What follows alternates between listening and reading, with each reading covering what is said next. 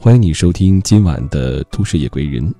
在节目一开始，叶峰向所有的朋友道一声端午节安康。本套节目由喜马拉雅和十里铺广播联合制作播出。经常听叶峰节目的朋友可能会觉得今天的声音有一点点的怪。是的啊，叶峰最近感冒了，也希望大家都能够保重身体。端午的三天假期，你是怎样度过的？是回家，还是和朋友出去游玩，或者是非常苦逼的在岗位上坚持着上班？可以在评论处跟我说一说。如果你最近在工作、事业上，或者是个人的感情问题上，以及学业上遇到一些烦恼和问题的话呢，也可以加入叶枫的微信。你好，叶枫的汉语拼音小写。你好，叶枫的汉语拼音小写。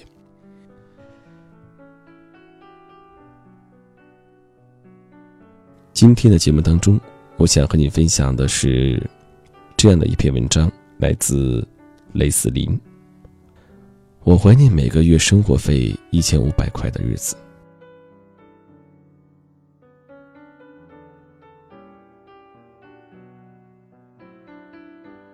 大学的时候，爸妈给我每个月一千五百块的生活费。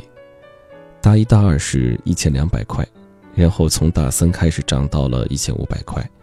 说是物价涨了，也给我涨一点儿，让我可以过好一点。一千两百块在上海能买到什么呢？我记得学校食堂吃一顿饭，吃饱要至少十二块钱；宿舍楼下红房子餐厅吃一顿。酱爆猪肝盖浇饭要十五块钱，如果要加个椒盐鸡腿需要多七块，加个蛋要两块。这样算下来，就算不出去吃，每天吃食堂或者小馆子，每个月在吃饭上也要将近九百块。如果偶尔聚餐，可能还要更多。手机话费每个月至少一百，买本书每个月至少一百。其他还有杂七杂八的各种费用，就算一百吧，加起来怎么都要一千两百块，应该一分钱都剩不下来。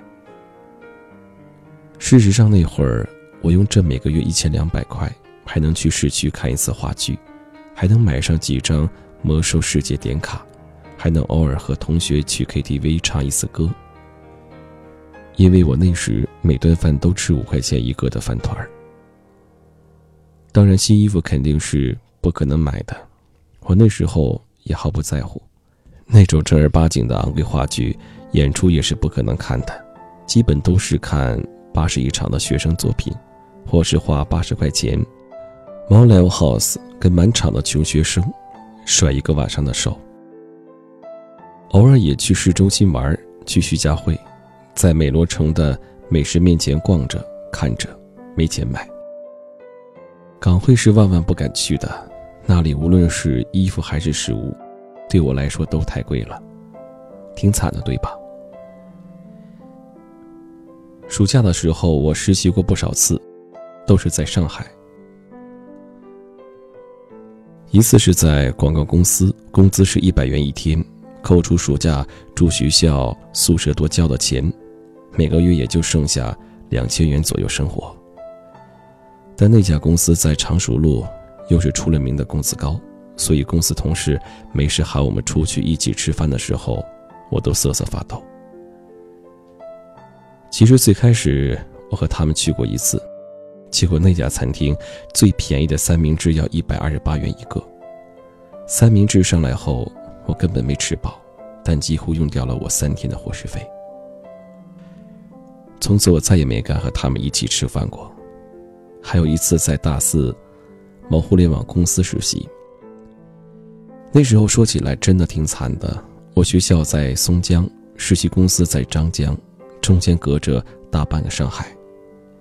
如果每天坐地铁通勤，那来回得四个多小时，所以只能租房。但我那会儿实习工资是一百二十元一天，租房就用掉大半收入。还租不起公司附近，不得不公交转地铁才能去上班。那时候的生活是怎么样的呢？我以前也有写过。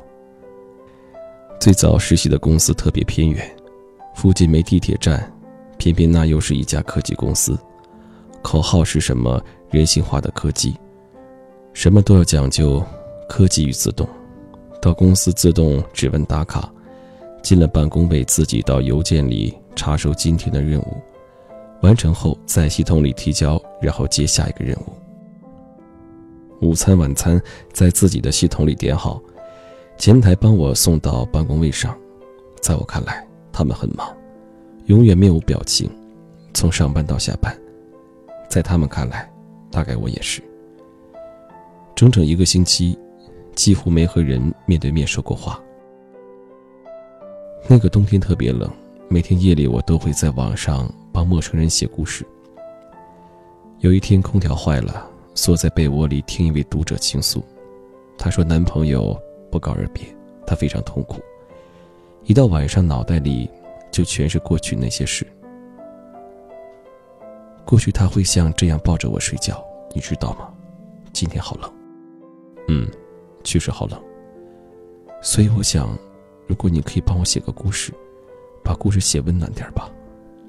好，一定让你好好告别。早点睡吧，我慢慢写。打下这行字的时候，我正因为寒冷在被窝里缩成一团，刚拿下耳机想舒展舒展筋骨，隔壁小腹肌夸张的呻吟声立马就传过来，直往耳朵里钻。女的动静大，男人动静居然比女人还大，我至今想不通一个男人那么大动静是为什么。加上那会儿刚分手，心情郁闷到无以复加，当时就想到一句话。习惯一个人了还好，如果从两个人的状态突然回到一个人，再被刺激一下，那感受绝对难忘。第二天一样起床，一样排队，一样挤根本挤不上去的公交，一样跟着一大群人挤上满满当当全是人的车子。车上人挨着人，都低着头，拼了老命的以各种奇葩的姿势掏出手机来刷。公交站台上人山人海，公交门口堵着十几个没能上车的乘客，无力的拍打着门。突然明白，大概不止我，所有人都很孤独。我才明白为什么那个公司所有员工清一色在二十多岁时都结婚了。我们的孤独像是一种与生俱来的残疾，没有人能真正解救你的孤独，但有个人陪着。总归会好受一点就像瞎子和瘸子，在这世上互相搀扶着向前走，也挺惨的，对吧？其实这样的生活，我维持了挺长时间。刚开始正式工作的时候，税前工资是六千元，交完各种税之后，就只有五千不到，扣除租房的两千，再上去吃午饭，昂贵的一千。以及各种杂费之后，其实经济状况也没比大学时候好多少。那会儿我不敢吃晚饭，每天夜里到家以后，实在饿得受不了，就自己下一碗面吃，也挺惨的，对吧？上面说的那些日子，真的没钱，是真的挺惨的，但也是真的有活力，每天啥都不讲，过得真的非常开心。记得有一次，在佘山一个学生社团组织的 party，玩的挺迟了，回去的公交、地铁全都没有了，就大家一起从佘山走两站地铁，回到松江的宿舍。我还记得那天有月亮，很大很圆。秋天的夜风凉飕飕的，吹在身上很舒服。我们在 party 上喝多了赞助商给的酒精饮料。追逐打闹吹牛逼，谈论假期理想，还有关于明天的一切。如果那会儿有谁在后面偷听，一定以为我们刚拯救完世界。记得月薪六千元的时候，有一次接到一个月薪税后八千元的职位邀请，去见老板前，激动了一个晚上。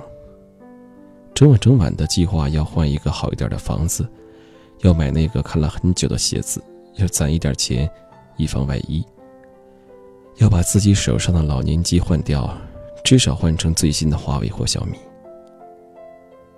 虽然后来还是没有去那家公司，因为总觉得老板明天就要跑路，太不靠谱。但那时候的开心，绝对是真实的。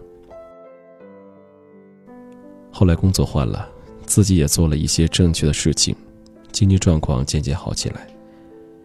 一直到现在，可能比百分之九十五的中国人经济状况都要好，但却再也没有像从前一样开心过。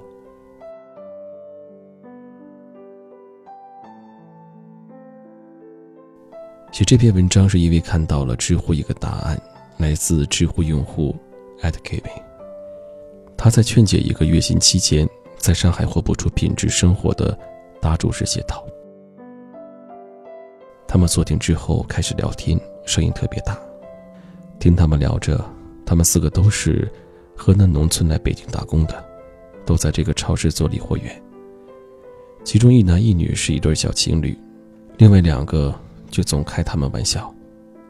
然后那天是小情侣中男孩子的生日，女孩子本来是要值班，为了跟他一起出来庆生，特地跟别人换了班陪他。他们住的地方是超市给租的集体宿舍，男孩子一直说，很快就要当组长了，当了组长挣了更多的钱，就回老家盖房子娶她。我记得特别清楚，男孩子喝了几杯酒之后。举着杯子豪气冲天。我现在每个月有三千五百块钱，等下个月当了组长，就能有四千块了。女孩子就甜蜜的笑着，红着脸点头。另外两个人跟着开心起哄，说到时候就不用住集体宿舍了，还问他们什么时候回老家生孩子。他们还说，在北京真好啊，比在老家挣钱多多了。我和戴戴一直没有说话。那时候我们的工资都差不多是十万左右，而二零一五年北京平均工资是七千零八十六元。他们每个月只有几千块钱，但是在北京过得好快乐，生活有希望，未来有奔头。而我挣的比他们多好多，却还整天陷在纠结无望的烦躁中。答主的答案非常触动我。但他在后面把这种收入高了，却没有更快乐归结于没有活在当下，没有知足，我却不太同意。我觉得主要还是因为那时候什么都不懂，什么都不想，仗着自己年轻，认为未来一切都会有的。而如果一切都有了，那一定什么都会好起来。但其实根本不是这样。什么都有了，什么都想开了，并不会让人快乐，只会让人逐渐失去活力，失去欲望，渐渐觉得什么都没有意思，然后在平静中失去快乐。马云说，他一开始并不想创办阿里巴巴，也不想赚这么多钱。丁磊说，他创业过程中赚钱只是带给他快乐的很小的一部分。还有许许多多早已财富自由的大佬，依然奋战在第一线，然后说自己不是为了钱。大家都说他们是在装逼，但我理解他们。我老板也说，其实根本不是为了钱，他们都只是想保留心中那点欲望，那点火，那种火，就是青春和活力本身。失去了，那青春真的就一去不复返了。到了那个时候，买再多奢侈品，吃再多山珍海味，可能也没办法动摇你的心半分。你的心已经死了，下面等着的就是躯壳渐渐死去。想想过去十年里，最开心的就是父母决定要把我的生活费从一千二涨到一千五的晚上，这意味着我能每天给我的饭团加个鸡腿肉。还意味着我有机会在看演出的时候，常常看他们的酒了。那天我请几个朋友去宿舍旁的川菜店吃晚饭，喝了点酒，然后高兴的整晚都在聊理想、聊欲望、聊未来。年轻真好啊！我已经有快一年没和任何人掏心窝子说话了。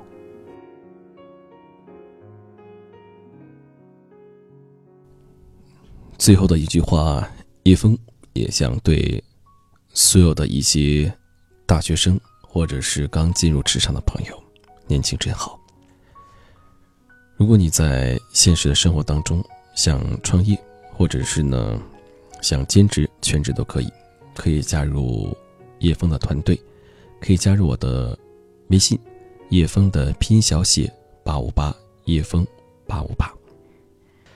再次感谢大家收听今晚的《都市夜归人》，我是叶枫，夜晚的夜，微风的风，让我们下周二再会。